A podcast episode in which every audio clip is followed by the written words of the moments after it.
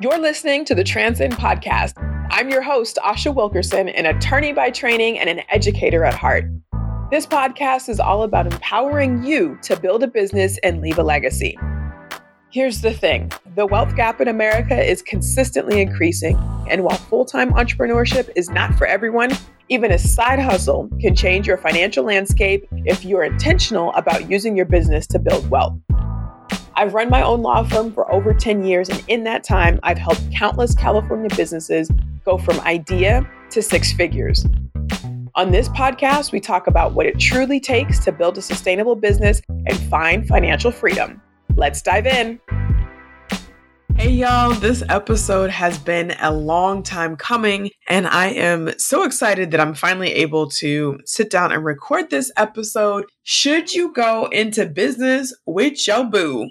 That is the question that a lot of people ask because I think our society kind of romanticizes doing business with your boo. Like, oh, well, we've started this business together and life is great. And now we're millionaires and living in a castle and traveling wherever we want to go and all this stuff. But let me tell you, in my experience, maybe because people come to me most of the times when things go wrong, going into business with your boo is a really, really, really, really, really not so great idea. Not not the best thing that I think that you could do. But I know we all love love. We all want to have that like ultimate partnership where we are life partners, business partners, athletic partners, all these partners. Mm-hmm. So if you're going to do it, then I have a few pieces of advice that I really, really want you to follow. I'll tell you a few stories first. Okay. So the first story that I'm thinking of is a person who reached out to me and, uh, geez, this actually applies to like going into business with your boo and your best friend. So, first story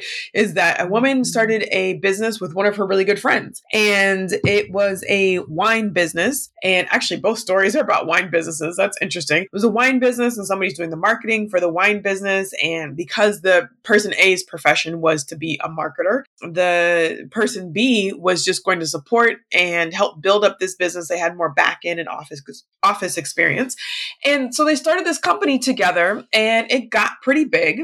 And then something happened. I'm not exactly sure what happened. Maybe one person felt like the other was not pulling their weight, not making enough money, not doing things that were helpful or useful to the business. And now the friends no longer want to be friends, but they're still business partners. And of course, you don't want to just leave money on the table. So you're going to fight to get the money that you think you deserve. But what happens when the business isn't profitable or it's on its way, but it's not quite there yet? Or both people have invested their time and their money and their energy into the business. Who says that person A can kick person B out? How come person B can't kick person A out?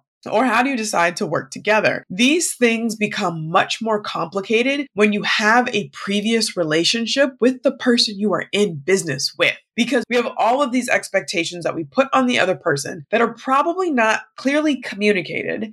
And then our feelings are so much more hurt because we have this history with this person that we think should take us above the business BS. But guess what? Business is tough. Business will challenge you. It'll personally attack you. It'll attack the friendships and the relationships and you have in your life. And so if you're now in business with your best friend or your family or your boo and things are tough, it can be really hard to separate the personal side of the relationship from the business side of the relationship. So if you're in business with your sister and your sister always does something or always teases you about something, but now you're sensitive about business and she's talking about how your second toe is longer than your big toe and it's just not the right time and now you want to blow up the business because your sister has never let you live from, you know, the time you were 5 or 6 years old until today running this business. That's something that has nothing to do with business and everything to do with the interpersonal relationship.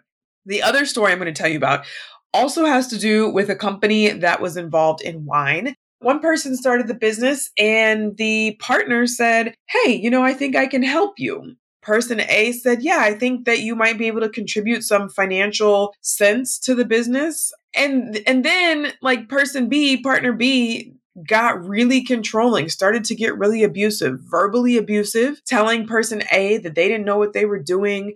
They're the reason why the business isn't making any money. They happen to get a loan together because they're both on the documents as owners. And so they're both of their credit qualified them, both of their history qualified them. But now person B is like, we don't, we're not going to spend this money because our liabilities will outweigh our assets, even though the loan was taken for the particular purpose of building out the place and being able to do some advertising to get more money into the business. So then when they try and break up, or person A decides that they want to leave person B because the relationship has gotten abusive and physically threatening to their safety, person B says, I'm not going to let you spend any money in the business as a way to sort of hold them hostage because the personal relationship has gone down the tubes. Now, these are extreme examples, but do you see how these things can get complicated really, really quickly? And you may be thinking, well, my boo and I, we're not going to be like that. I guarantee you that every person who ended up divorced did not foresee divorce in their future when they walked up to the altar and said, I do. So, no people are entering into business or into a business relationship with a partner that they think that they're going to split from in the near or distant future. Otherwise, why would you even decide to go into business with that person? Here's the thing these are my extreme stories, but they are also common. So I'm going to tell you that if you do decide to go into business with your boo, there are three things that I want you to really pay attention to. And I do think that it's different if you start a business with somebody and then you become boos or you become partners, I think that tends to be different than if you are in a romantic relationship or in a familiar relationship and then decide to start a business. I don't know why it's different. Maybe because when you're hashing out the things in the business, you're not so personally invested, right? Like it's not personal. And then you can develop this personal kind of friendship or relationship. But if it goes the other way around, it is much, much harder. Hey y'all, I want to tell you about my one on one coaching opportunity that is running through the end of August, August 31st. Now, I am taking my time to deep dive with you into your business to help you set your own business and personal financial goals. You know from listening to this podcast that we're all about using our businesses to build wealth. But the question is, how do you do that? Well, I have a methodology. I will walk you through the tools that you need. I will help you set your goals and then help you figure out how you're going to use your business to pass on to your children, to sell it to finance your retirement, to sell it in five years so then you can be walking on the beach somewhere and be free. Whatever your goals are as it relates to using your business to finance your future, I'm your girl to help you through the coaching process. If you're interested, sign up for my 90 day coaching container by going to transcendthemembership.com slash coaching. Of course, if you have any questions, you can always find me on Instagram. Hit me up and let me know what those questions are. Asha Wilkerson ESQ. All right, ciao. So, if you're going to go into business with your boo, here are three things that you need to do. The first thing you need to do is you need to clearly define your roles and responsibilities. Who is doing what and who is responsible for what? And how will that be, be measured? This is the same thing that you would do when I encourage you, of course, everybody to start an LLC or a corporation to protect their business and their assets. These are the things that you want to put into your operating agreement for an LLC, your bylaws for a corporation, and maybe even like the agreement that you two have as partners in the business that you have written between yourselves that aren't a part of the business formation documents, but actually explain what each party is going to do. So, again, what are the roles and responsibilities? What is each person good at? You don't want to duplicate yourself in business, at least not right away. You want to have an owner that is different from you, that brings other things to the table, that is an asset, a value add in a way that you aren't. We can't be all good at the exact same thing. So if I'm good at talking to people meeting people in public, I would want to bring someone in who's better at the back end. We can't both be doing the same role because then the business won't grow in the way that it needs to grow. So clearly write out the roles and responsibilities, agree to them, and have a decision made in advance about what happens if one party thinks that the other party is not carrying out the roles and responsibilities. Now, I'll tell you where this also comes up as a point of contention is if one person is in charge of marketing and the marketing is slow. If one person is in charge of onboarding and there's not enough clients to onboard right? It just takes time to build a business and consistency. It takes a lot of trial and error to build a business, and it becomes really easy to put the blame on somebody else when things aren't going the way that you want them to. So clearly define your roles and your responsibilities. Okay, number two is designate a tiebreaker. This is a big mistake that I see a lot of business owners making is that they have one business partner and or multiple business partners and they all have an equal say in the business. That only works if there's an odd number of people. Because if there's an even number of people and you're both 50 50 or 25 25 25 25, then you can always end in a tie. You don't want that. Somebody has to be the final decision maker so that the business can move forward. And that needs to be written down in the agreement that you have between the two of you, which can also be codified in the operating agreement or the bylaws for the corporation. Okay. You cannot end in a tie. And ultimately, someone's going to have to make a decision. And if you feel like the other person is not making the best decisions for the company, you want that person to be you. And it only has to be 51%. It just has to be majority. So 51%. Okay. And again, that needs to be written down because if for whatever reason you end up having to go to court because your business partner says you're making bad decisions or you're trying to get them out, you want that piece of paper that says that you're 51% owner or that you are the tiebreaker in making the decisions for the business. Now, who should be that 51% owner? I would say you, but if you're looking at getting certified as a minority owned business, and then you want to hit as many boxes as you can. So you can be certified as a minority owned business if you are a woman, if you are or identify as female, if you are a black or person of color, if you are disabled, and you can also be certified as a veteran owned business. Now, what happens if I had a business form that was, it was a white woman and a Latino male? So they both check different boxes. And I think they ended up going with the Latino male, I believe. I don't remember actually which one was 51% owner so that when they go get certified either as a woman owned business, the woman is 51% owner. Okay. So, two, you have to designate a tiebreaker.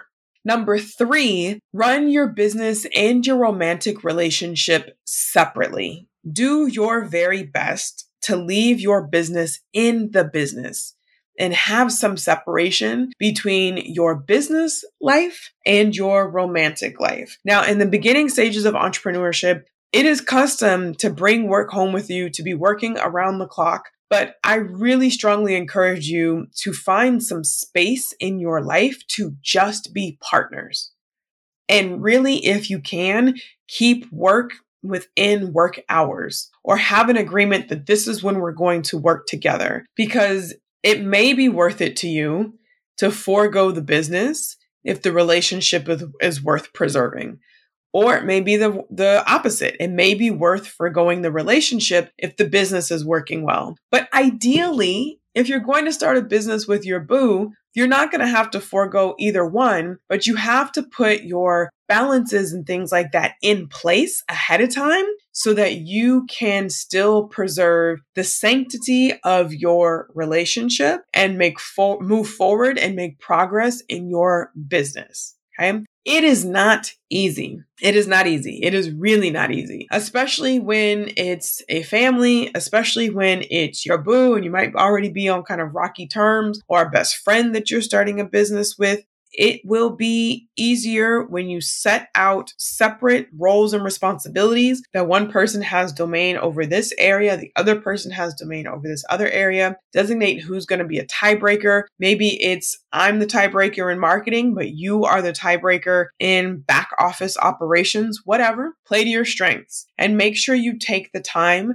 to separate your business from your relationship. Again, I don't recommend getting into business with your boo. But if you're going to do it, make sure that you have those checks and balances in place so that both relationships can be successful. All right. If you want to talk to me a little bit more about this, please, please let me know. You can head on over to my Instagram page. That's the best way to get in contact with me. My handle is Asha Wilkerson ESQ, and I look forward to talking with you. And if you like this podcast, you feel like this was a good episode, please don't hesitate to share with people. Again, our goal here at Transcend the Podcast is to help business owners, people of color, use their businesses to build wealth and leave a financial legacy. That's what we're talking about all day long. That's what I am giving you the tools and the tips and the tricks to do. And I would love it if you would help me spread the word. All right, ciao, ciao.